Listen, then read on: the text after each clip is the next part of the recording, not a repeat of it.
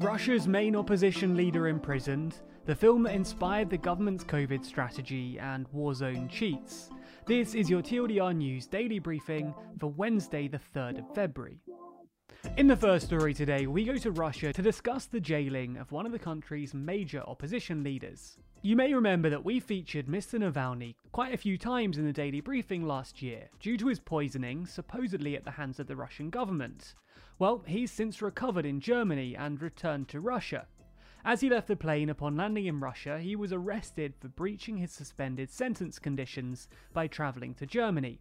He was handed this sentence in 2014, supposedly for embezzlement, although he maintains it was politically motivated. Since he was arrested, hundreds of thousands of people throughout Russia protested what they perceived as an attempt by President Putin to silence the opposition, and around a thousand protesters were arrested as a result. Today, courts have announced that Mr. Navalny will be sentenced to two years and eight months in prison for breaking his suspended sentence conditions. While in the court, Navalny made heart gestures towards his wife and told her, Don't be sad, everything's going to be alright. Many politicians from around the world have taken the opportunity to stand up for Mr. Navalny today, too. The US Secretary of State said he was deeply concerned and called for Mr. Navalny's immediate release. The German Foreign Minister described it as a bitter blow for justice in Russia, and the UK's Boris Johnson described it as pure cowardice. Clearly, leaders in the Western world are in agreement that Mr. Navalny is a political prisoner, and that this is a clear attempt by Mr. Putin to stop the opposition from gaining power. If you haven't already, and a whole bunch of you haven't, make sure you're subscribed to the channel so that you can get the daily briefing every day. You can also sign up for the newsletter to get it sent to your inbox each day, or even check out clips on TikTok. Both of those options are linked down below. For our second story, we move to the UK to discuss a film that, it's been announced today, inspired the UK government's vaccine strategy. As you can probably imagine, this was a film about the pandemic. They weren't just sitting around watching Avengers Endgame deciding that it would be a good time to start collecting some random gems or something. The film in question is one released in 2011 called Contagion, Matt Hancock admitted this morning that upon watching the film, he became aware of the importance of securing vaccines as quickly as they were approved. While he admitted that this was a factor in his decision making, he was careful to point out that it was not his only source of information. And he also pointed out that the film was based on some very serious epidemiologists. In the film, a vaccine is produced, but there aren't enough to go round, so governments decide to allocate vaccines based on a lottery. An advisor supposedly suggested that Mr. Hancock was referring to the end of the film when discussing his vaccine procurement plan.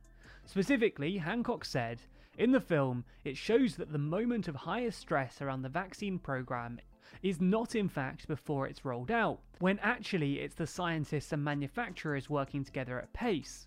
It's afterwards when there's a huge row about the order of priority. He then went on to say that this is why we have the priority list that was drawn up by the Joint Committee on Vaccines and Immunisations. Let's just be glad that at least yet we haven't resorted to a lottery. In the last story today, we discuss something we rarely talk about video games. Some of you will likely know about the Call of Duty game released last year called Warzone. It pits 150 players against each other in a battle royale scenario, where only one team comes out on top. Due to this format, the game is particularly competitive, and because of this, cheating is particularly infuriating. Having spent far too many hours on the game, I can personally admit that losing a 1v1 to someone who's clearly using cheats to ensure their gun traces your movements, including through opaque objects, certainly increases my blood pressure. Well, it turns out I'm not alone. Many, many people have voiced their frustration online, some even going further and quitting the game altogether. In fact, one of the biggest online Warzone streamers, Vikkstar, has recently quit the game, citing cheats. In response, Call of Duty's developers have today addressed the issue, announcing that 60,000 accounts have been banned in a single day. This comes in addition to the more than 300,000 accounts that have been permanently banned since the game's launch. While this is a move in the right direction, it is right to question why Call of Duty found this such a problem. Other games don't seem to have as wide a spread issue with this. Well, one potential reason is that Call of Duty haven't outsourced their anti cheat software, as some other games, like last summer's smash hit Fall Guys, did. Irrespective, they have now at least addressed the problem, and hopefully I can simply lose to the vast number of players who are actually better than me and not just be constantly defeated by cheaters. For those of you who think the news is too long, be sure to check out tomorrow's daily briefing. Read the newsletter by signing up at tldrnews.co.uk forward slash daily. Listen to the briefing by searching for TLDR News in your podcast app, or watch the briefing over at youtube.com forward slash TLDR daily.